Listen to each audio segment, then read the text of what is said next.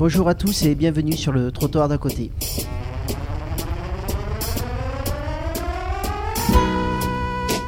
L'homosexualité n'est pas un choix. Finalement, cette phrase reprise par notre invité dans son livre pourrait éclore le débat. Et pourtant, le récit qu'il nous fait de son travail auprès de victimes d'homophobie nous rappelle que l'homosexualité est un long cheminement dans l'acceptation de soi, dans l'acceptation par l'autre et dans sa relation à l'autre. Directeur général du refuge depuis 2010, Frédéric Gall organise l'accueil de ces mots, de ces solitudes, de l'exclusion qui accompagne ceux dont la construction identitaire doit se confronter au stigmate. Pour son livre Le travail social auprès de victimes d'homophobie, aux éditions ASH Professionnelles, Frédéric Gall est l'invité de cette émission.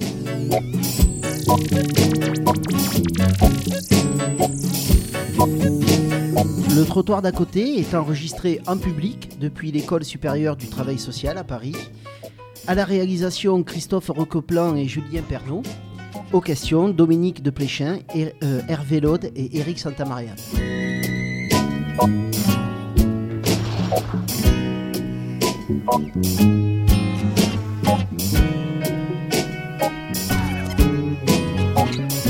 Bonjour Frédéric Gall.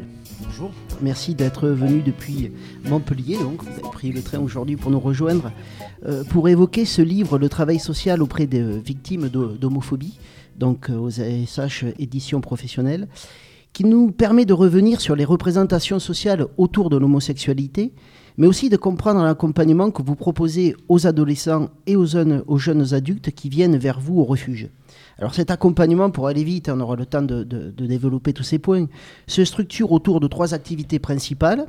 L'information, par exemple, vous allez dans les lycées pour discuter avec les jeunes lycéens sur ces questions d'homosexualité, des permanences d'accueil pour recevoir la parole de ceux qui ont besoin de la déposer quelque part, et puis l'hébergement temporaire d'adolescents ou de jeunes adultes victimes d'homophobie et exclus du domicile familial.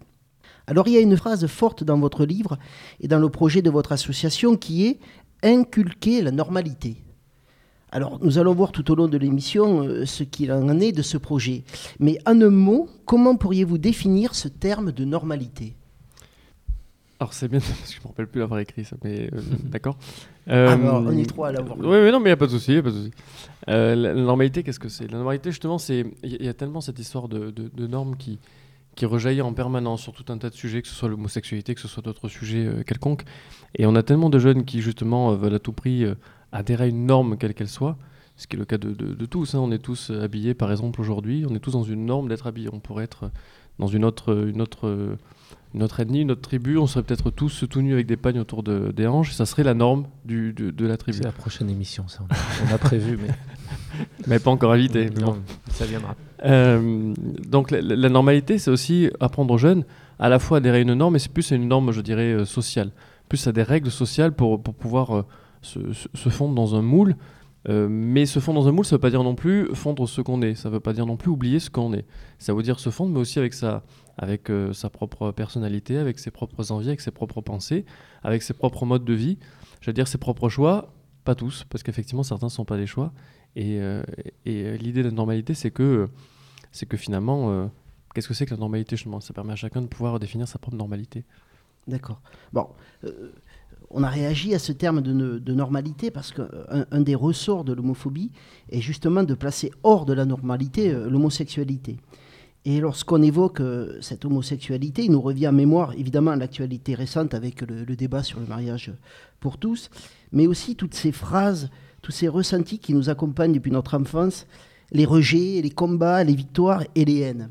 Alors revenons sur tous ces mots, comme pour ne pas les oublier ou peut-être pour s'en libérer avec euh, la rumeur de Julien. L'homosexualité est-elle toujours un tabou? Oui, si l'on en croit le nombre de jeunes qui se suicident lorsqu'ils découvrent qu'ils ont une sexualité différente. La sexualité demeure un sujet tabou au sein d'une partie de la population de notre pays et il est des lieux où être homosexuel peut se révéler dangereux. Des propos jugés homophobes, c'est-à-dire méprisants et haineux envers les homosexuels. Quand on se l'avoue, on se sent vraiment très sale parce que tout à coup, il y a vraiment une, une angoisse de se dire mais qu'est-ce que je vais faire de ma vie? Est-ce que je vais le dire à mes parents, à ma famille, à mes amis? Comment je vais faire? Comment je vais l'annoncer? Et s'ils l'acceptent mal, qu'est-ce qui va se passer? Dans cette banlieue populaire au sud de Paris, afficher son homosexualité est perçu comme une provocation. Mais l'homophobie peut aussi s'exprimer dans la vie de tous les jours, au travail ou à l'école. Je m'en vais déverser les flots de mon coming out. Ça Tu as la moindre idée de la solitude que c'est, du danger et des risques Non, tout ça est de la folie, tu as besoin d'aide. Je ne suis pas folle. Il y a le poids de la religion qui fait que c'est d'autant plus dur à, por à porter. Beaucoup se servent de la religion et des traditions comme une excuse pour justifier en fait un manque de tolérance mais qui s'observe sur beaucoup de sujets. Moi les homosexuels ça me pose aucun problème. Tant qu'ils restent dans leur pays, euh... non. D'accord. Je me suis dit ESC, mais en même temps, je, je savais pas. Je, me suis retrouvé bloqué et finalement, c'est elle qui a fini, qui a fini par me demander si j'ai, si j'étais amoureux d'un garçon. Pourquoi est-ce que ça vous dérangerait que votre frère ou votre sœur soit homo? Quel, type de, de, de, réaction justement ont les parents par rapport à ça? Il y, a, il y, a, trois types de réactions. En fait, il y a euh, une réaction qui est plutôt celle des mères, mais c'est vraiment général. Hein, il faut pas. C'est une réaction de culpabilité, c'est-à-dire qu'est-ce que j'ai fait, qu'est-ce qui se passe, c'est de ma faute. Voilà, oui. c'est de ma faute. Qu'est-ce que j'ai raté? Il y a un deuxième type de réaction qui est plutôt celle des pères, mais encore une fois, c'est une généralité, qui est tout d'un coup mon enfant devient étranger à moi. C'est plus la chair de ma chair. Mmh. Donc avec des choses comme un rejet, un rejet voilà. Hein, mais qui est, qui est une réaction intérieure. Hein, ça ne veut pas forcément dire que c'est ce qui, ce qui va se passer. Et il y a un troisième type de réaction que je trouve extrêmement intéressante, justement quand on va vers l'acceptation, c'est que c'est pas si étranger et c'est pas la faute. C'est-à-dire, ça me parle aussi, l'homosexualité à moi en tant que parent, elle me parle aussi, car la bisexualité, c'est quelque chose qui traverse toute la nature humaine. Je suis un amour, comme il dit. Si tu passes le pas de cette porte, sache que tu ne reviendras pas. Attends, au moment maintenant, c'est normal, c'est pas comme avant. Hein. C'est devenu naturel. Hein. Il paraît même que c'est dans les gènes. D'ailleurs, on dit homogène. Pourquoi veulent-ils absolument se marier alors qu'ils peuvent euh, s'aimer sans se marier? Pourquoi est-ce que les hétérosexuels veulent se marier? Parce qu'à un moment donné, ils veulent montrer à toute la société qu'ils s'aiment, ils veulent afficher publiquement leur amour et ils veulent aussi bénéficier de droits qui sont liés au mariage. Et eh bien les homosexuels, c'est la même chose, ils veulent juste les mêmes droits que euh, les hétérosexuels. Parce que je trouve que si on autorise, il y aura plus, de plus en plus d'homosexuels. Parce qu'ils vont, ils vont jamais comprendre que c'est pas bien sinon. C'est une erreur, je trouve. Mariage pour tous, blablabla, bla bla, ça c'est gosier. Quant à la base, la vraie connerie, c'est le mariage tout court. Tout le monde peut avoir un coup fin, une petite vinasse d'hétéro, tant qu'on interdit à Boutin et Civitas de faire des mots. L'État n'a pas à participer à la normalisation de l'homosexualité. Je ne blâme pas, mais ça n'est pas naturel. C'est une déviance. On voit de plus en plus de, de gays à la télé, donc les gens se posent des questions sur eux-mêmes. Ça se propage en fait, c'est comme une maladie qui se propage. Et que ça sera par génération, par génération, en génération, ça sera lui-même un homosexuel, il deviendra lui-même homosexuel. Quand faut parler de vrais soucis, les micros se baissent. Faux débat, blablabla, tout le monde veut dire chose qu'elle. Moi, mon seul problème, c'est que j'ai pas les poches pleines. J'en ai rien à battre que deux femmes ou que deux hommes s'aiment. On ne peut pas se marier avec n'importe qui. On ne peut pas se marier avec sa mère, son père, ses frères, ses sœurs. Oui. Pas davantage avec une femme ou un homme déjà marié, avec un mineur, et pas non plus avec une personne du même sexe. Les homosexuels ne sont pas moins aptes à faire famille que les moralistes qui prétendent en avoir la science. Pour certains, l'homosexualité, c'est pas bien. Pour d'autres, c'est même grave. Mais à mon avis, c'est pas bien grave. Non, je déconne.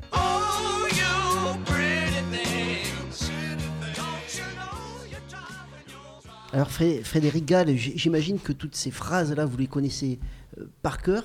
Et puis pourtant, je vous ai vu réagir à de multiples reprises en écoutant ce son.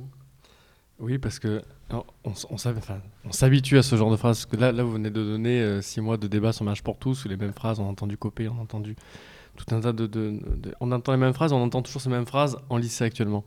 Donc ça me fera, je pense, toujours réagir, même si je réagis de manière différente maintenant, chaque, avec les années qui passent. On, a des on a des manières un peu différentes de réagir. Ce qui me fait plaisir, c'est surtout Françoise Laborde qui a, qui a, parlé, qui est l'une des, euh, qui est à l'origine d'un club qui s'appelle les Amis du Refuge et qui a mis en place ce club-là euh, depuis l'année dernière. Donc j'étais content de l'entendre. Mais après, j'ai noté un petit peu ce qu'ils ce qui, ce qu peuvent entendre, notamment la, la, la- la personne qui dit que ça va être euh, que les JV deviendront de génération en génération homosexuelle. Elle a été beaucoup vue sur YouTube, en plus par, euh, par le petit journal qui souvent l'a, l'a- interviewée. Et je pense qu'elle, c'est un, c'est un, c'est un summum, je pense. Qu'on a, qu'on a, on a vraiment un, un gros, un gros trophée là dans, dans les mains. ouais. C'est c'est une peur ancestrale presque. Oui, oui, oui, bien on sait jamais, hein. on sait jamais ce qui peut se passer. En plus, il parle de maladie à un moment. Mais voilà, toutes ces thématiques-là, on, on les entend au- dans les lycées dans lesquels on intervient. Et euh, parmi d'ailleurs certains travailleurs sociaux, d'où l'intérêt de faire ce, ce- ce- ce bouquin-là, de pouvoir aussi euh, en parler avec eux. Alors ça, ça, on va y revenir, mais euh, le refuge a, a pour- a pour but d'accompagner donc des adolescents en rupture familiale ou en connaissant des, ou connaissant des difficultés d'adaptation sociale, des questionnements identitaires du fait de, de leur homosexualité. Alors l'association voit le jour en 2003. Euh, vous nous dites dans ce livre que cette question de l'homosexualité et des difficultés qui en découlent est peu investie par les travailleurs sociaux. Mais alors, qui sont les fondateurs du refuge et qu'est-ce qui les a poussés à créer ce type d'accueil et d'accompagnement? Alors le refuge a été fondé donc en 2003 par Nicolas Noguet, qui est le président actuel du refuge.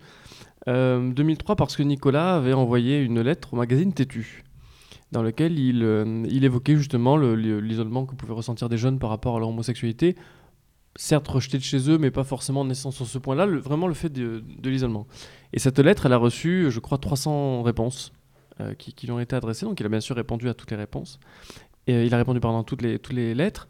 Et, euh, et de là est né un petit noyau d'une dizaine de personnes qui se sont dit tiens, on se rend compte qu'il y a beaucoup de jeunes qui se font même virer de chez eux parce qu'ils sont homosexuels, en 2003 donc, fin de- c'était fin 2012, fin 2002. Et euh, l'idée c'était qu'est-ce qu'on va pouvoir mettre en place? Est-ce qu'on peut mettre en place quelque chose dans ce cadre-là? Et l'idée c'était de mettre en place effectivement de l'hébergement en hôtel dans un premier temps pour accompagner ces jeunes. Et puis au fur et à mesure des années, on s'est rendu compte d'abord il y a des études qui sont venues étoffer ces propos. L'étude 2005 de Marc Shelley, euh, qui est parue dans Le Monde, qui montre qu'il y a un taux de suicide qui est plus élevé chez les jeunes homosexuels, entre 7 et 13 fois plus élevé.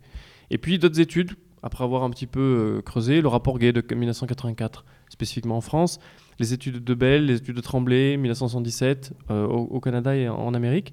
Et ils se sont rendus compte que finalement, depuis maintenant 30 ans, si on prend que l'exemple français depuis 84, depuis 30 ans, on a exactement un taux de suicide qui est toujours plus élevé, quasiment le même. Hein, On oscille entre 3 et, 3 et 13 suivant les années, suivant les époques, suivant les, suivant les- les personnes.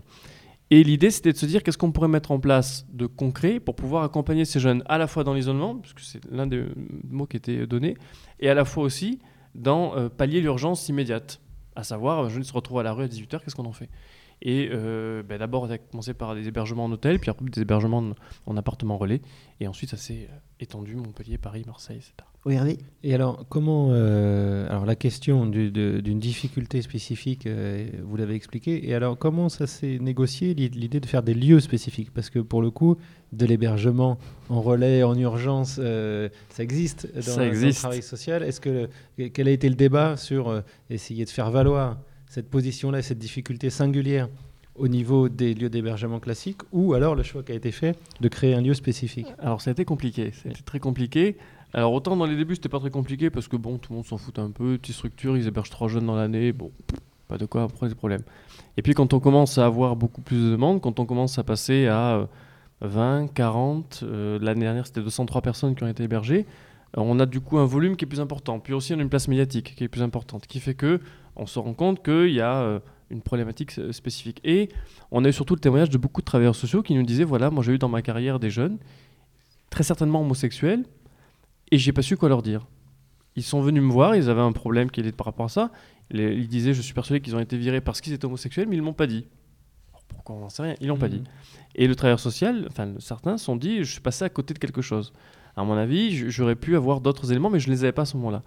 Et finalement, euh, les questions après sont les questions comme tout le monde, hein, d'où ça vient, pourquoi, comment ça manifeste, quelles conséquences il peut y avoir, quelle euh, l'homosexualité finalement s'en fout, puis se rendent compte que pour les jeunes qui vont accompagner, ben, c'est la base même du fait de, de- mise en échec par exemple d'une, démarches qui sont entreprises, qui vont se focaliser sur l'accompagnement pro, alors que finalement, le- avant d'avoir l'accompagnement pro, il faut qu'ils règlent d'autres soucis par rapport à son Mhm. homosexualité, comme le déni, comme l'homopho- l'homophobie intériorisée, que je pense que Eric Nous va, développer- tout à va l'heure. développer après.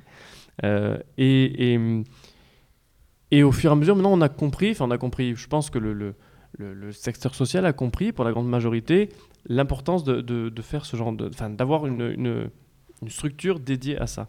Non pas qu'on veuille en dehors du droit commun, parce qu'on travaille avec le droit commun. Sur les 203 personnes qu'on a hébergées, on a eu 1159 demandes l'année dernière. Donc euh, forcément, il y en a qu'on n'a pas pris. Donc forcément, certains ont été réorientés sur d'autres centres d'hébergement avec lesquels on bosse, mais du coup, avec qui on propose une formation, avec qui on propose d'en discuter, d'échanger. On a euh, le 115 par exemple à, à Montpellier, qui euh, dans l'accueil qu'ils font des jeunes, a placé dans le même taux d'urgence un jeune mineur ou jeune majeur homosexuel viré de chez lui qu'avec que euh, une jeune femme qui est victime, Victime de violences violence, euh, conjugales. Parce que finalement, pourquoi Là aussi, la question se pose pourquoi mettre en place des structures d'hébergement spécifiques aux femmes victimes Mhm. de violences Elles ont calé dans le droit commun? Non, parce que là, ils ont une thématique particulière, parce que d'abord, il y a une question de dangerosité. Nos jeunes, c'est exactement pareil. Quand vous avez euh, les parents qui attendent le jeune en bas des appartements, je peux vous assurer que vous rigolez beaucoup moins que, que ce qu'on pourrait imaginer. Euh, donc voilà, il y, y a une spécificité qui ne veut pas dire une spécificité isolée, indépendante, qui va forcément travailler avec tout le monde. Et le but est vraiment de pouvoir amener la parole, d'amener le, le- le- le- le- volonté d'ouverture, à la fois la structure envers les autres euh, professionnels et aussi de la, des, des jeunes qui sont accueillis chez nous vers le reste du monde. Le but n'est pas de ghettoiser et d'enfermer tout le monde dans Ouais, un, joli panier avec une petite... Un euh, énorme travail de partenariat Bien euh, sûr, autour, du refuge. Mais alors, le, refuge existe aujourd'hui dans plusieurs villes. Euh, bon, on a dit Montpellier. 13. plus simple. J'ai Montpellier, Paris, Lyon, Marseille, Toulouse, Lille et La Réunion.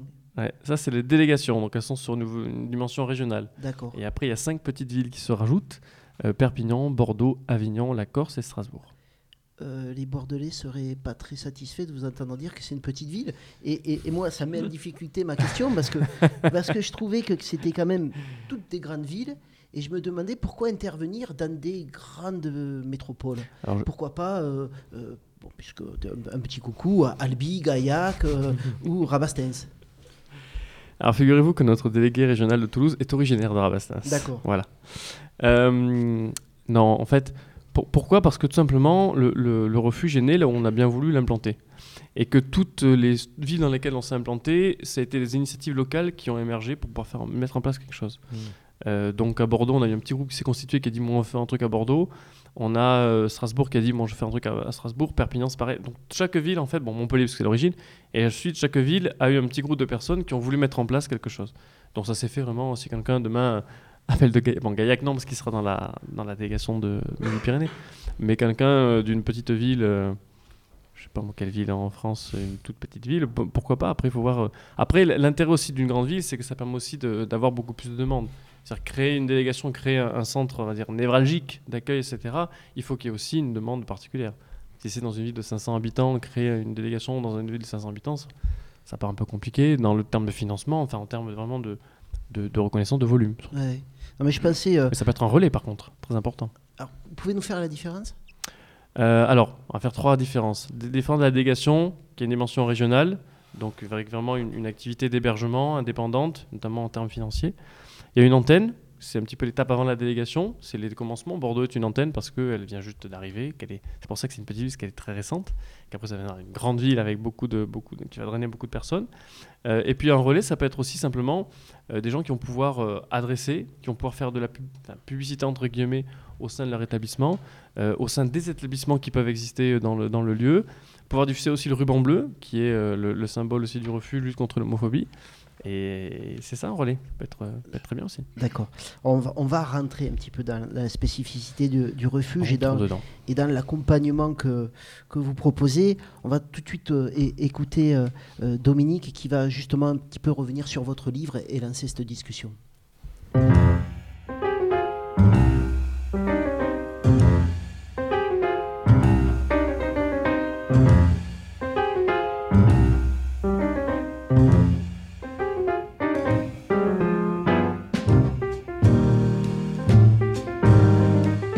De quoi l'homosexualité est-elle donc porteuse? Qu'elle conduise à tant de passion, tant de représentations impensables, dévalorisantes, rejetantes, voire peut-être aujourd'hui, à l'inverse, à une forme d'admiration et de courage. Certes, les questions de notre différenciation sexuelle, celle du rapport à l'autre sexe, sont au fondement de nos identités et de nos organisations de vie. Et pourtant, ne sommes-nous pas chacun porteur potentiel d'une part de l'autre sexe? Au nom de quoi faudrait-il la rejeter? Pour nous sentir nous-mêmes, nous accrocher aux certitudes soi-disant les plus naturelles Le propos de votre livre et de votre association ne cherche pas tant à creuser ce débat qu'à en corriger les effets, en deux mouvements, me semble-t-il. Mettre à jour les manifestations et les représentations de l'homophobie et témoigner d'une action pour en prévenir et en corriger les effets. Les jeunes qui vous contactent sont parfois au début du chemin de l'homosexualité. Sentir en soi les germes d'une différence, avoir à les reconnaître envers et contre tous, généralement, voilà qui met souvent déjà au banc de la parole des amis, de la famille et de la société, et incite à ouvrir des espaces les plus ouverts et libres possibles pour accueillir ces jeunes, pour faire émerger une parole, une nomination restée le plus souvent secrète à soi-même et vécue honteusement.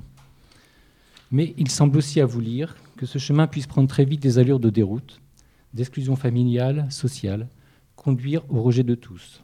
C'est alors la rue qui vous accueille, avec toutes les dérives où elle vous entraîne, les compensations affectives et financières de tous les trafics qui s'y rencontrent, les conduites addictives, la prostitution, au bout du compte le risque de la dérive suicidaire. Vous avez alors amené une action des plus délicates et paradoxales.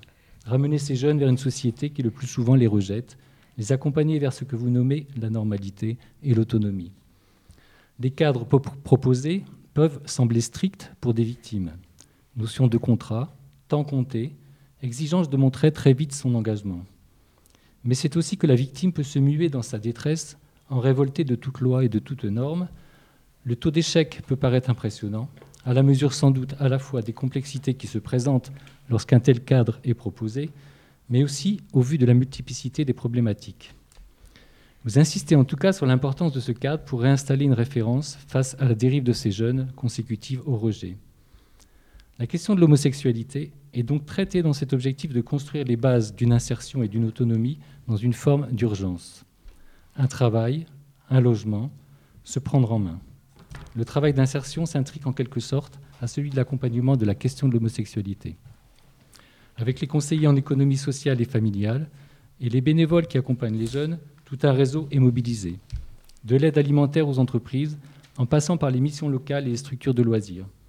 L'existence de tant de rencontres imposées pour recréer du, réseau social ponctue le parcours ainsi que des obligations de suivi psychologique. Il s'agit aussi de faire insertion avec soi-même, mais aussi urgence de contrer la solitude, le risque psychologique, les problèmes de santé qui peuvent irrémédiablement s'installer. La reconstruction d'un réseau social est une question centrale, car on pressent de ce, on pressent de ce témoignage cette vérité. Devenir homosexuel, c'est aussi avoir assumé une position dans notre société qui ne ferait jamais l'économie d'une forme de marginalité. Le nom choisi pour l'association, le refuge, indique-t-il aussi cette représentation de la nécessité d'un espace protégé pour émerger du rejet Et après Vous témoignez par exemple dans ce livre d'une structure intermédiaire, les appartements relais, aux appartements relais, les appartements tremplins, qui témoignent à mon sens de la complexité de cette construction vers l'autonomie. L'autre action au travail au refuge est la question de l'accueil de la société. Celle-ci est travaillée aujourd'hui comme jamais sans doute par ces représentations de l'homosexualité. En témoignent les débats du mariage pour tous, les films La vie d'Adèle d'Abdelatif Keshish, L'inconnu du lac d'Alain Guiraudy, ou encore le livre d'Eddie Louis, Pour en finir avec Eddie Bellegueule. La société peut-elle évoluer dans son accueil? On peut en douter avec vous, et vous le soulignez dans le livre. Il n'y a pas véritablement d'évolution dans ce domaine. La marginalité sociale, ou une forme plus ou moins protégée, est-elle alors inscrite presque fatalement pour ceux qui vivent et accompagnent cette construction délicate d'une identité homosexuelle?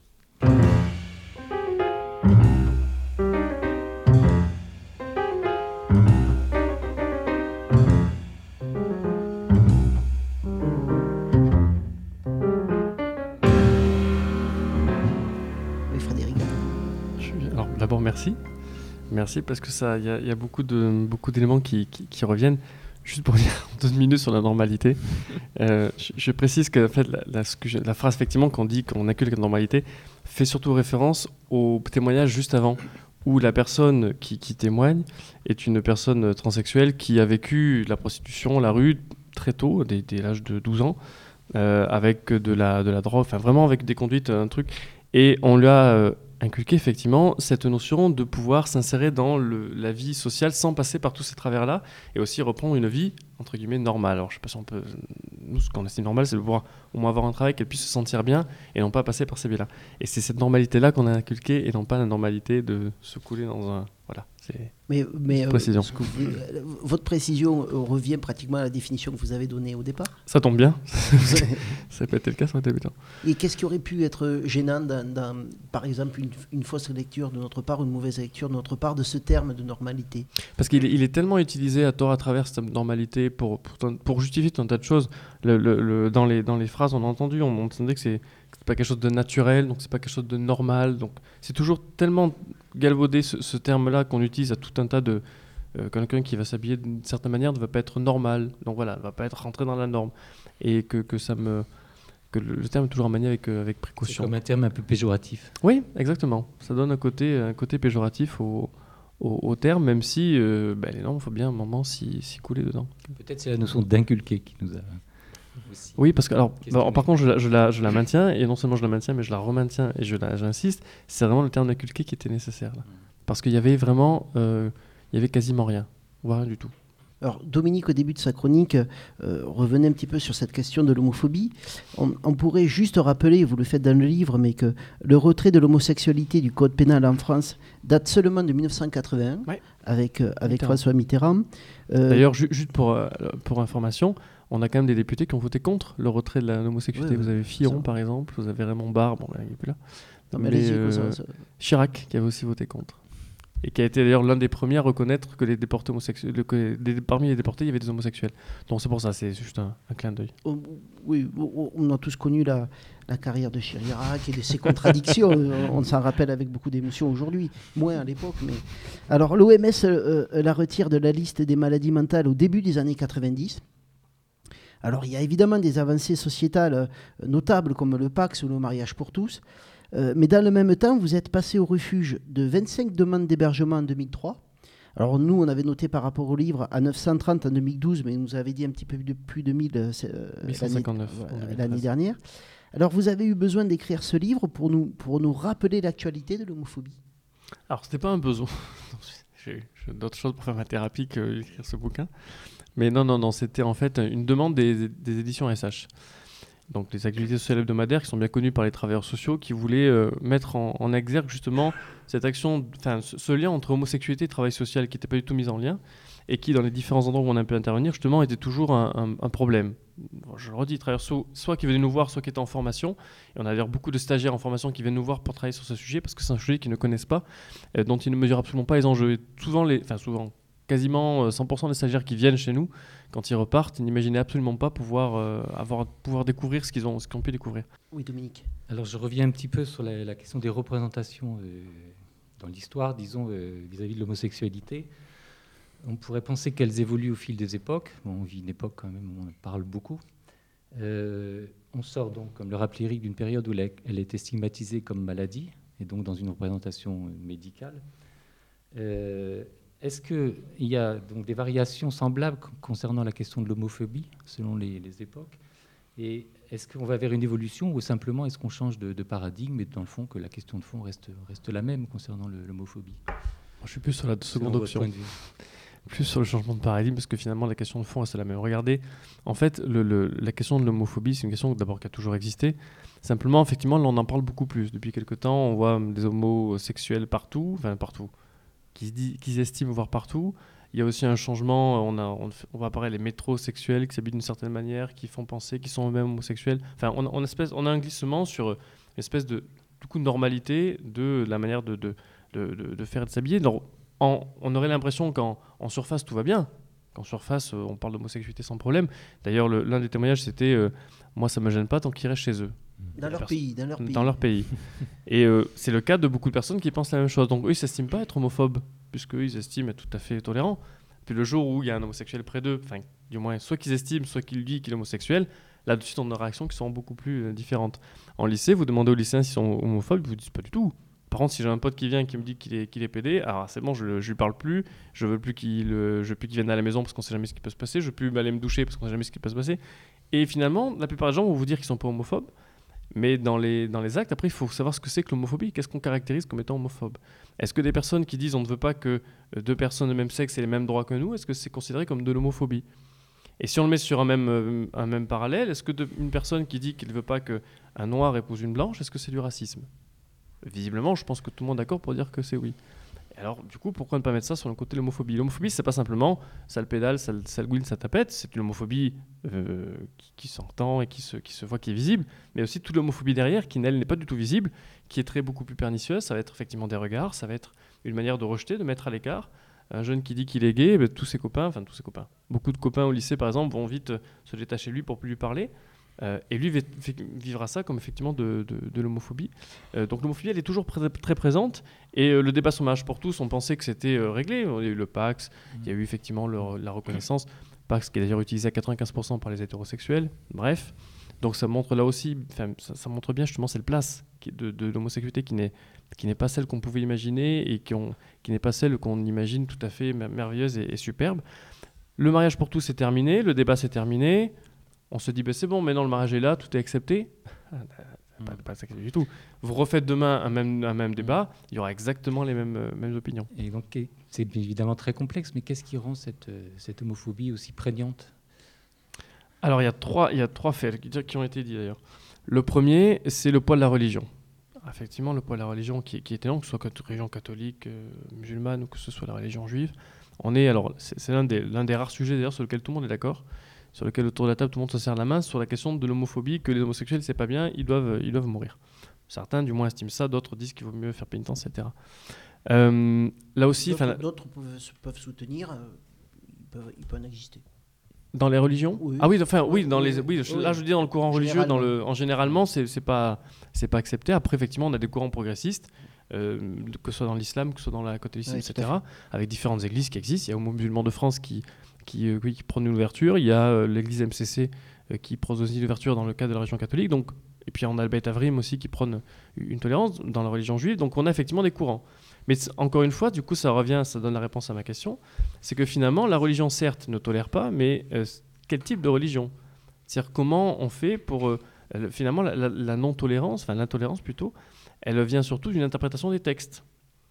Quand on voit que dans la Bible, il y a écrit que un homme avec un homme, c'est une abomination, et que quelques versets plus loin, euh, on voit euh, que manger des fruits de mer, c'est une abomination, on se dit qu'à un moment, il y a un truc qui n'est pas clair. Bon. Et puis pourquoi dans ce, dans ce, dans ce livre, le Lévitique, qui est un livre très sympathique et très agréable pour, les, pour, pour la société, pourquoi est-ce que euh, normalement on n'est pas censé parler à une femme qui a ses règles? Donc si mesdames vous avez vos règles dans la salle, vous pouvez sortir parce qu'on n'est pas censé vous parler normalement selon Lévitique. Alors pourquoi choisir spécifiquement un- un une thématique, donc savoir l'homosexualité, et faire fi des autres? Finalement, ce qui importe dans le livre, c'est que euh, chacun puisse vivre sa vie telle qu'il l'entend, et surtout il doit être respecté en tant que croyant, tout simplement. Et c'est ça qui est mis en avant dans, le livre, d'ailleurs dans tous les livres en règle générale, euh, et qui fait qu'on a aussi des courants progressistes qui vont plus axer ça sur une tolérance. Vous avez l'imam de Bordeaux, Tarek Oubrou, qui, euh, lui, défend l'homosexualité pas comme étant un mode de vie, mais disant personne homosexuelle, elle est avant tout musulmane, avant d'être homosexuelle. Donc elle doit être respectée en tant que musulmane. Et puis vous avez des pays comme l'Iran, qui, eux, prônent, euh, qui disent que le texte du Coran dit qu'il faut les tuer.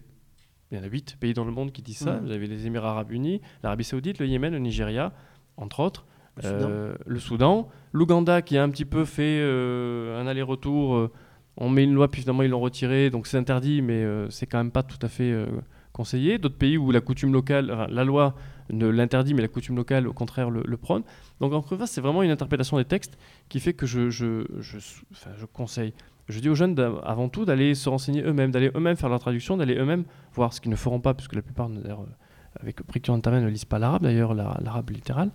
Euh, c'est ça que je trouve euh, justement relativement dangereux dans le terme de, de- de la religion parce que ça passe avec tellement de prismes différents, avec tellement de- d'idées différentes qu'il vaut mieux faire sa propre idée. Et il y a deux autres points que vous puis deux autres points, oui, pardon, oui, parce que, euh, le point de, donc, du côté naturel, et, et souvent les gens confondent, confondent euh, homosexualité et filiation.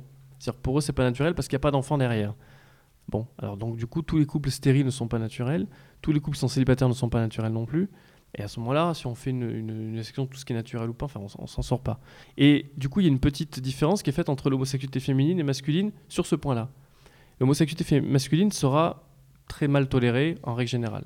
Et les réactions seront beaucoup plus euh, viscérales envers l'homosexualité masculine que le- envers l'homosexualité féminine. L'une des raisons, alors il y en a plusieurs, mais une des raisons de, cette, de, cette, de ce rejet, c'est que deux hommes ensemble qui vont avoir une relation sexuelle, effectivement, ça ne bouchera sur rien. Deux femmes, il y a toujours l'idée d'a- d'avoir une utilité sociale pour la femme, de pouvoir quand même avoir des gosses. Pour deux femmes, elles pourront toujours avoir des enfants, donc elles pourront quand même, euh, ben, je dire, avoir cette filiation. Et ça, c'est un élément qui est souvent, euh, souvent mis en avant. Et puis le troisième, euh, je sais pas pourquoi l'homophobie, parce que parce que souvent, ça renvoie à, sa propre sexualité. C'est ça aussi le, problème principal, c'est pour ça que le sujet est compliqué à évoquer dans les dans les lycées, que, quand on a simplement qu'une heure pour évoquer, c'est très compliqué parce que autant pour les sujets comme l'alcoolisme, comme la toxicomanie, qui vont faire appel à, à d'autres choses, peut-être à un vécu personnel, mais au moins à autre chose. Mais l'homosexualité, ça fait appel à la sexualité de chacun. On a des profs qui sont très mal à l'aise pendant qu'on fait de l'intervention de temps en temps, parce que eh bien, ça renvoie à leurs propres notions, ça renvoie à leur propre sexualité à eux, ça renvoie à leur propre euh, a priori, leurs propres préjugés. Et, hum, et c'est pas tout vent, tout vent très facile à pouvoir, euh, à pouvoir l'évoquer avec eux. Tout à fait. Alors, ce qui n'est pas aussi euh, facile, et ça vous nous l'expliquez très bien euh, euh, dans votre livre, c'est l'acceptation de sa propre homosexualité. Alors, il y, a- un passage du livre qui est intéressant où, vous nous parlez de, quatre différents stades qu'il faut franchir, pas forcément les uns après les autres, mais quatre stades rencontrés par ces personnes-là. Le premier stade, c'est le déni où la personne n'a pas forcément conscience de, son homosexualité ou alors va, même la nier. La deuxi- le deuxième stade, c'est l'homophobie intériorisée, on va y revenir. Le troisième, c'est la différence entre soi et l'autre, et là, c'est le début de l'acceptation de son identité, et puis l'acceptation de son homosexualité. Alors, on pourrait revenir très rapidement sur cette première période, qui est la période du, déni, où la personne n'a pas conscience, et vous racontez même dans votre livre que certaines personnes qui viennent vous rencontrer, qui viennent pourtant au refuge et qui savent très bien ce qu'est le refuge, ne peuvent même pas employer le terme homosexuel. Non, c'était un jeune. euh, ce, alors ce jeune-là, ils étaient plusieurs, hein, mais ceux qui il y en a deux qui m'ont marqué. C'est un jeune qui avait 15 ans et que je reçois dans mon, bureau et euh, je lui demande pourquoi il vient nous voir. Donc refuge, pas compliqué de savoir pourquoi il vient. Il réfléchit et puis il me dit bah, parce que euh, parce que je suis. Alors je lui dis j'ai pas, pas compris ce que tu as dit, j'ai pas, pas saisi.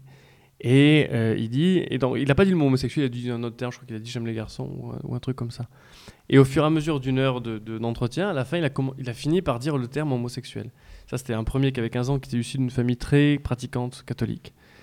Et un autre qui était un jeune musulman, une famille aussi pratiquante, euh, qui était musulman, qui lui n'a euh, quasiment jamais pu dire du tout, à part à la fin, euh, où il a dit à ses parents.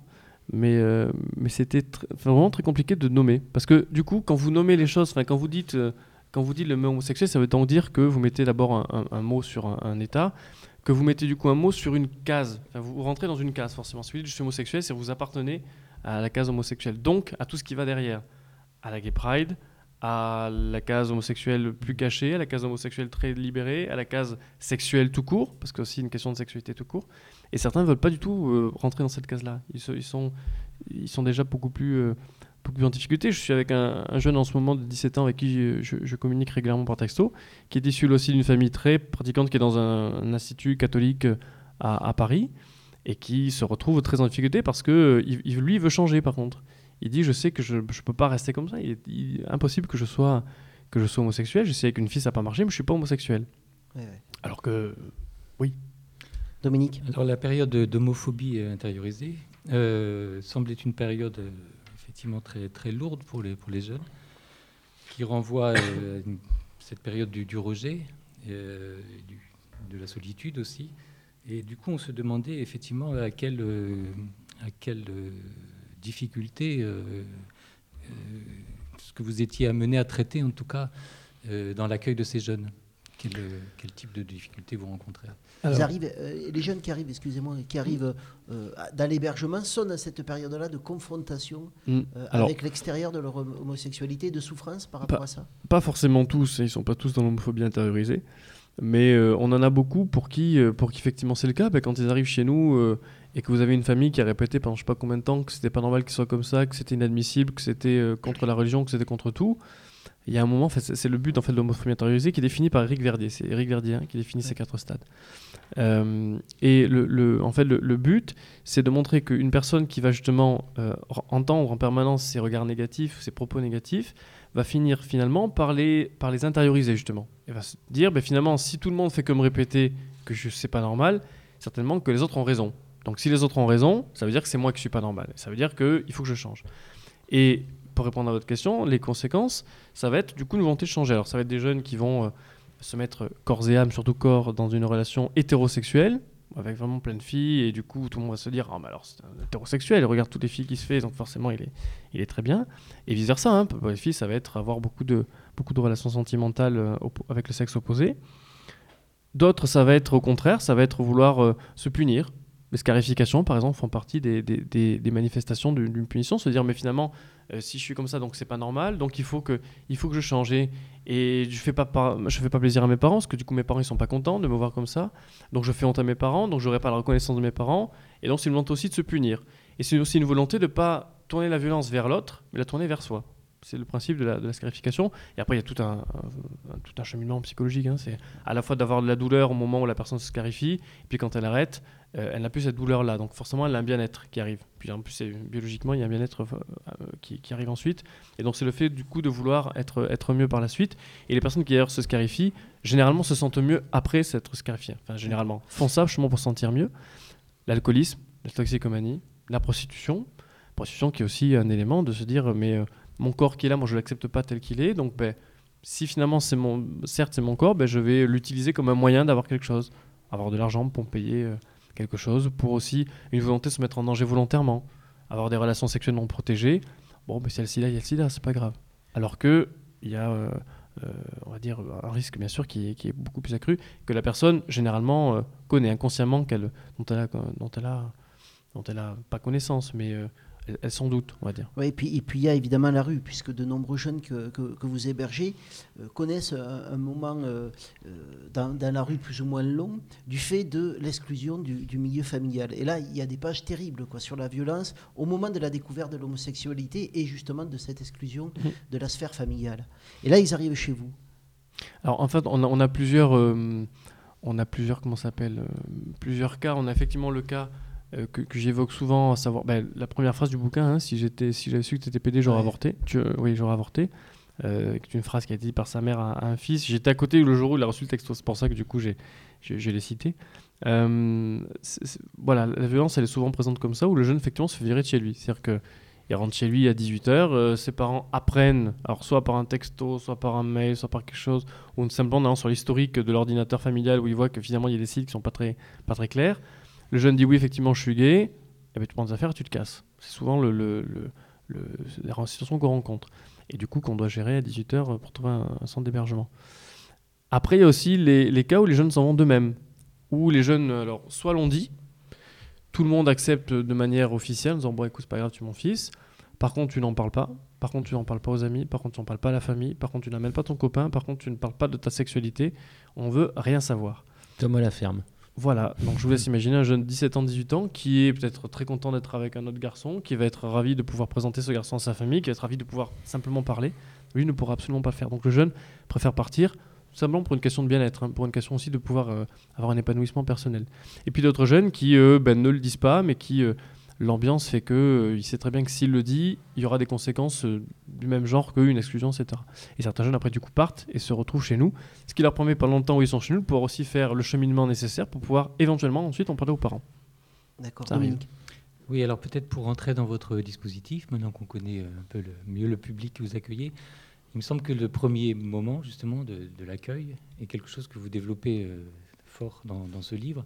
Ce moment euh, justement où euh, ce jeune ne peut pas euh, formuler, ou se trouve dans une situation telle que, que c'est très complexe. Et il me semble que vous avez euh, développé justement quelque chose de très particulier au niveau de ce, ce moment de l'accueil et de ces premières, euh, cette première rencontre en tout cas. Alors, pour, pour le biais de l'accueil, je ne sais pas si je vais répondre exactement à la question, on va essayer. Euh, pour le biais de l'accueil, en fait, on a la, on a la chance d'avoir d'abord une ligne d'urgence qui fonctionne 24 heures sur 24 et 7 jours sur 7, qui est animée par notre salarié Véronique, et puis qui prend relais aussi tous les euh, mercredis soirs par euh, une bénévole qui est transsexuelle, qui fait une ligne spécifique pour les, pour les trans, qui nous appelle.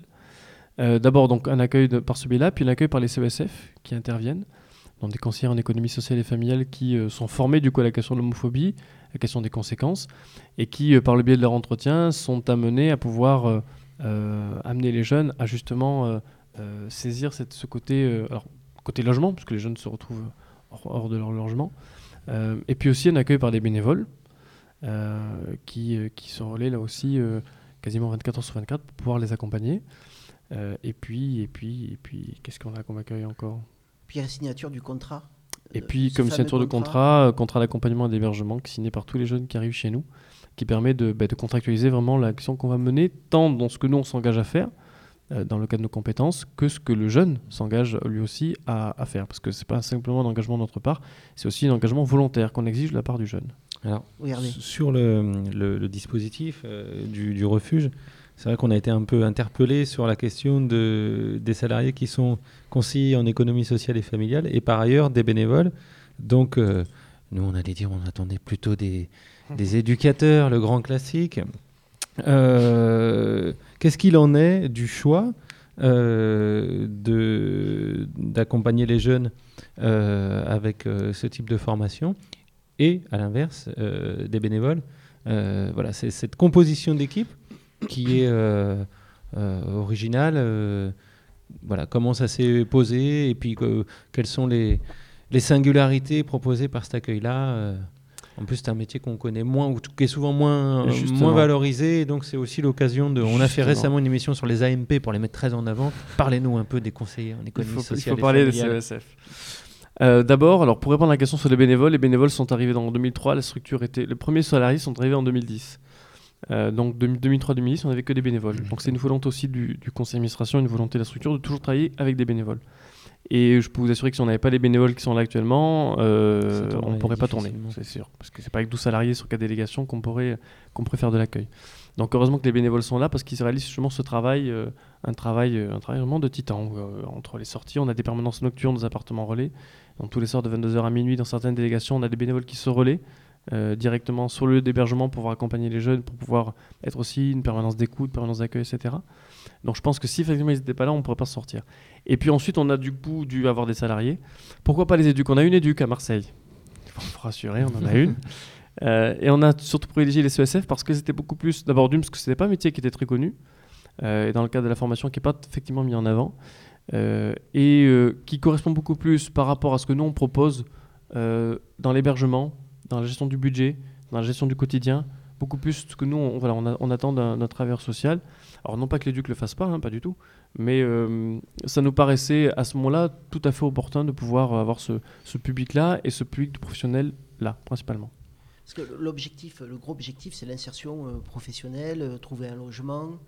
Mhm. C'est en parallèle entre l'insertion pro, le logement par la suite, et avant c'est au niveau psychologique. Ouais, c'est surtout tout le un travail psychologique, Ouais. Dominique, avait une question Oui, alors vous avez euh, bien répondu à ma question sur l'accueil. hein. Euh, J'en ai une seconde. et euh, donc ma question, c'est euh, bon, sur le travail des professionnels et sur la question de leur accueil. Il me semble que vous avez aussi développé une, euh, une réflexion particulière sur le- la place et l'image des psychologues. Et euh, donc vous faites référence à une, une innovation notamment sur, basée sur la thérapie par le jeu et la créativité, la TJC. Alors je ne connaissais pas. C'est une dame franco-britannique qui s'appelle Verity G- G. Gavin. G. Gavin, Ouais. Voilà. Donc c'est euh, effectivement la question de oser s'exprimer à travers justement des, techniques de, créativité qui euh, voilà. Et en tout cas, il me semble que ça renvoie toujours à cette difficulté de la question de, la parole. En fait, le gros problème qu'on a, nous, au niveau du refuge, c'est que euh, on va par- effectivement parler d'homosexualité. Quand vous dites à un jeune, vous lui proposez un psy, la première réaction, c'est de dire Mais je ne suis pas fou, pourquoi je vais aller voir un psychologue? Tout le monde le dit, ça. hein. Tout le monde le dit, d'accord. Mais nous, du coup, les jeunes, quand on leur parle du coup de ça, ils disent Je suis pas fou. Et quand on leur dit Mais c'est par rapport à l'homosexualité, ils vont dire Mais c'est pas une maladie, donc pourquoi je vais aller voir un psychologue? Donc, toute la. Je dirais toute notre, euh, notre art, c'est d'amener ce jeune à se dire qu'il a besoin de la psy, parce que généralement beaucoup en ont besoin, et que non seulement il en a besoin, mais que c'est pas parce c'est pas parce qu'il est fou ou parce qu'il est homosexuel. Et euh, on a la chance d'avoir eu donc Isabelle Choulet, qui est la première psychologue du, du refuge à Montpellier, qui a développé donc la, la TJC, la thérapie par le jeu et la créativité, euh, qui a été fait donc par, mis en place par Verity Gavin. Euh, et le but était euh, de pouvoir euh, donc effectivement permettre la parole, mais pas simplement la parole. Le but justement n'est pas de promouvoir en permanence la parole. Le but est de promouvoir l'expression du jeune par tout un tas d'autres moyens, d'autres médias. La question n'est pas qu'ils disent je suis homosexuel, par La exemple. de l'expression. Voilà, sur, vraiment sur l'expression. C'est vraiment ce, ce but-là. Et l'expression va passer par tout un tas d'autres d'objets. Que ce soit par euh, la, la parole si le jeune veut simplement parler. Et puis si le jeune ne veut pas parler, eh bien il passe par un autre biais, par la peinture. alors après, c'est pas tant de l'art-thérapie, peinture, sculpture. Et puis elle a aussi la technique du bac à sable, où elle a un bac à sable qui fait à peu près la, la table. Elle a des petites figurines, elle a tout un mur, euh, tout un pan du mur hein, avec des petites figurines. euh, Alors pas des Lego parce que c'est un peu. euh, Infantilisant. Inf- Non, non, c'est que surtout ils sont tous de la même manière, ils ont tous la même tête. Ah. Ils ont des petites figurines qui sont un petit peu différentes. Et le but est aussi que le jeune, par exemple, lui dire ben, comment tu te sens en ce moment? Et qu'il puisse symboliser dans le bac à sable euh, ce qu'il est. Donc il organise ses figurines comme il veut, donc il est lui-même acteur de son propre de son propre vécu. Il peut modifier, il peut enlever, il peut rajouter, il peut enlever une personne s'il estime que la personne ne lui convient pas. Et ça permet aussi de travailler. Alors je vous le résume en, une minute, hein, ce qui est assez ridicule, mais ça permet vraiment de travailler sur d'autres d'autres manières de, de faire que simplement dire. Il peut très bien mettre en place quelque chose euh, dans le bac à sable de très particulier. Et finalement, ça permet aussi aux jeunes de réfléchir. Ça peut du coup à la psy de pouvoir reprendre ça avec lui et de pouvoir aussi travailler. Je pourrais revenir juste quelques secondes sur, sur le rôle des bénévoles parce Il que faut m'arrêter de parler parce que je fais que parler. Donc faut Ah pas bah, vous êtes venu pour ça. Oui. Vous êtes venu pour ça. Euh, nous, on s'entend toute la semaine. Après, on préparant l'émission, ça suffit. Euh, juste les bénévoles, vous nous avez mis en avant la question de, de- de- économique, quoi. com- combien euh, ces bénévoles vous permettent économiquement Mhm. aussi d'exister. Mais est-ce qu'il n'y a pas aussi derrière euh, une, une volonté de votre part je, je sais que par exemple, vous, vous êtes aussi rentré comme bénévole dans cette formation, euh, dans cette formation, dans, dans cette association. c'est une formation, quasiment. Voilà. Et hum, il y a beaucoup de- de- de- d'anciennes personnes qui ont connu aussi le refuge, qui sont euh, ensuite bénévoles. Donc il y a aussi, euh, on parlait euh, de, de la spécificité de ce lieu-là en début d'émission, il y a aussi peut-être une volonté, est-ce que militante, politique, ou, ou aussi d'avoir euh, peut-être une autre type de relation que celle que peuvent euh, avoir les professionnels qui ont eu une formation classique euh, euh, avec les personnes que- qui accompagnent. Ben, la- alors d'abord l'intérêt des bénévoles, vous parlez de formation et vous avez fait un lapsus, mais je, non, non, il est très bien ce lapsus. je concentrais toute la- Il est- toute la est- journée pour pas en il est- faire. Il est super ce lapsus. Parce qu'effectivement c'est une vraie formation. Et on attend du coup des bénévoles. Le bénévolat chez nous, c'est pas entendu seulement comme le mec qui arrive, qui passe deux heures et qui repart, euh, qui repart ensuite. D'abord c'est un engagement. Tout bénévole, s'il a un contrat dans lequel il s'engage comme les jeunes à faire, euh, à, à respecter ses engagements, à venir à l'heure à ses, activités, de s'engager dans des activités, tout le comportement éthique et déontologique qu'on peut imaginer ensuite. Et euh, les bénévoles chez nous, c'est pas voilà, c'est pas simplement euh, quelqu'un qui est, comme ça, une vraie, une vraie formation avec vraiment une, des objectifs qui sont, qui sont fixés aussi pour. Alors pas de rentabilité, hein, mais des objectifs sont fixés pour que les bénévoles puissent aussi s'investir auprès, auprès des jeunes. Et, et je dirais que c'est vraiment une volonté de, de, de, les, de les garder, parce que du coup, le- la relation est tout à fait différente euh, avec un bénévole. D'abord, le bénévole il vient là parce qu'il a envie de venir, parce qu'il est déjà un, un élément. Euh, S'il ne voulait pas venir, vous ne viendrez pas. Le salarié, ben, lui, il vient parce qu'il est obligé, même si euh, chez nous, euh, les salariés viennent avec grand, grand plaisir et ils ne viennent pas de, manière forcée. Mais, mais les bénévoles viennent parce qu'ils ont envie. Et puis, voilà, la relation est, est différente dans le sens où il y a une plus grande. il y a- il y a- enfin, différente. Oui et non. Je, je dirais parce que vraiment, ce qu'on attend des bénévoles, c'est la même chose qu'au niveau des salariés. La différence, c'est un statut juridique, bien sûr, qui est Mhm. différent, euh, évidemment. Mais dans, le, dans la rigueur, dans le, l'effic- pas l'efficacité, dans la rigueur et vraiment dans l'investissement, on va demander vraiment la même chose. Dans les formations d'ailleurs, les bénévoles ont les mêmes formations que les salariés. D'accord, c'est pas une nécessité de posture différente, justement pour un public. La euh, posture est forcément différente parce que du coup, le, le- le- le positionnement est, est bien sûr différent. Et puis la disponibilité sera bien sûr différente aussi. Mais euh, dans, dans le- dans le- la manière de faire et dans l'éthique et la déontologie, ce sera la même chose. Par contre. Euh, Frédéric, juste une, une question, il va falloir qu'on se sépare, mais vous nous dites dans, dans- dans votre livre que vous avez à peu près 46% d'échecs dans votre accompagnement.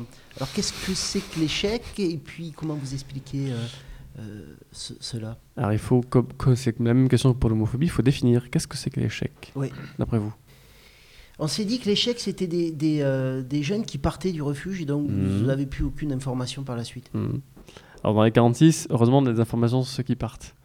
Euh, alors, la question de l'échec, c'est une question qui nous est souvent posée, c'est un petit peu la même question qu'on pose à la PJJ, à la protection judiciaire de la jeunesse. On leur dit, mais du coup, vous avez beaucoup d'échecs. Effectivement, ils ont un taux d'échec qui est important. Euh, après, la question, c'est qu'est-ce que c'est exactement que l'échec? Est-ce qu'un jeune qui part de chez lui, enfin qui part pardon, du refuge, qui n'a rien, qui se retrouve à un la rue, aussi, ça Ouais. Il est terrible. un jeune qui part de chez, de chez nous, qui part du refuge, qui part sans rien, et qui, deux années plus tard, a un boulot, a une situation, et revient nous voir en disant Regardez où j'en suis, est-ce que c'est véritablement un échec? Alors, dans les médias, oui, effectivement, le jeune est parti, et puis euh, il est reparti à la rue pour, pour certains, mais dans du long terme, non. D'autres jeunes ont très bien réussi, c'est plus rare, hein, mais ont pu très bien réussir chez nous, et finalement, quand ils sont partis du refuge, sont cassés la gueule juste après. Alors, soit sont revenus au refuge, ça arrivait aussi, soit ne sont pas revenus du tout. Et eux, c'était des réussites, et pourtant, au final, ça a été des échecs. Donc, nous, cette question de l'échec, elle est un peu toujours. euh, alors, il faut, il faut des chiffres, parce que les ministères aiment beaucoup les chiffres, donc on donne des chiffres, ça leur fait plaisir. Vous, vous rentrez dans le travail social, là. vraiment. Mais oui. Mais. Euh, dire 54% de réussite, hein, c'était bien aussi. Oui, ah oui.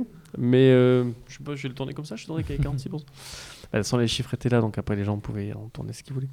Mais euh, voilà, c'est vraiment cette notion d'échec toujours très, euh, très tendancieuse. Est-ce qu'un jeune qui repart de chez nous, et qui, pas, qui est reparti sans boulot, sans rien, comme on a eu le cas d'un jeune qui est resté pendant six mois, simplement parce qu'à la fin de ces six mois, il a dit à ses parents qu'il était homosexuel. Et pour lui, c'était une réussite. Certes, il est parti sans rien, donc si on prend du, simplement du contexte euh, pratique, c'est un échec puisqu'il est parti euh, avec une main devant, une main derrière.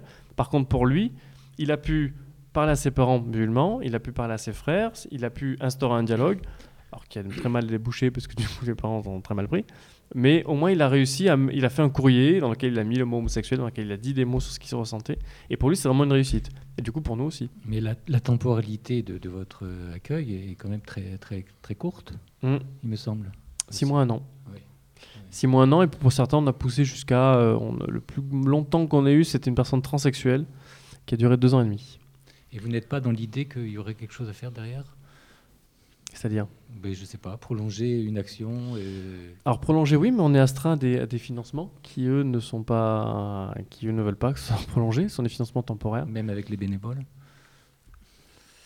Ouais, mais ça reste de l'accompagnement, ça reste de l'accompagnement, ça reste de l'hébergement. Après, quand, alors, quand un jeune est chez nous qui s'en va, ça veut pas dire que quand il s'en va du refuge, il est largué en pleine nature et qu'on s'en occupe plus. ça. Mm.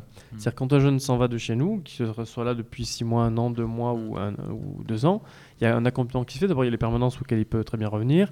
Un accompagnement, le contrat d'accompagnement n'est pas limité dans le temps. Donc, c'est un jeune peut très bien être accompagné par notre CSF pendant, euh, pas des années, mais pendant beaucoup plus longtemps. Contrat d'hébergement, par contre, c'est lui qui est limité dans le temps. Donc, lui, on est obligé de le respecter, mais l'accompagnement, pas du tout. Ben, on, on invite tous nos auditeurs à poursuivre la réflexion en lisant votre livre Le travail social auprès des victimes d'homophobie. Euh, la semaine nationale du refuge, peut-être? Oui, du pouvez nous 12 en au, dire, 10 euh, 12 au 19 mai, qui se présente dans 7 villes. Donc Montpellier, Paris, Marseille, Lyon, Toulouse. Et euh, ben, dans chaque ville, en fait, il faut aller sur le site du refuge, il y a des, il y a les infos. Le 12, c'est à Lyon, le 13 à Montpellier, le 14 à Lille, le 15 à Marseille, le 16 à Paris et le 17 à Toulouse pour l'Assemblée Générale. D'accord. On ira, regarder ça sur le site du refuge. Euh, J'invite évidemment tous les auditeurs à aller sur le site en travaux et de plus en plus beau du trottoir d'à côté, euh, www.trottoir-dacote.fr. Toutes les informations avec facebook.com slash trottoir. Merci beaucoup Frédéric Gall. Merci à vous. À bientôt et c'était le trottoir d'à côté, ça fait du bien de se parler.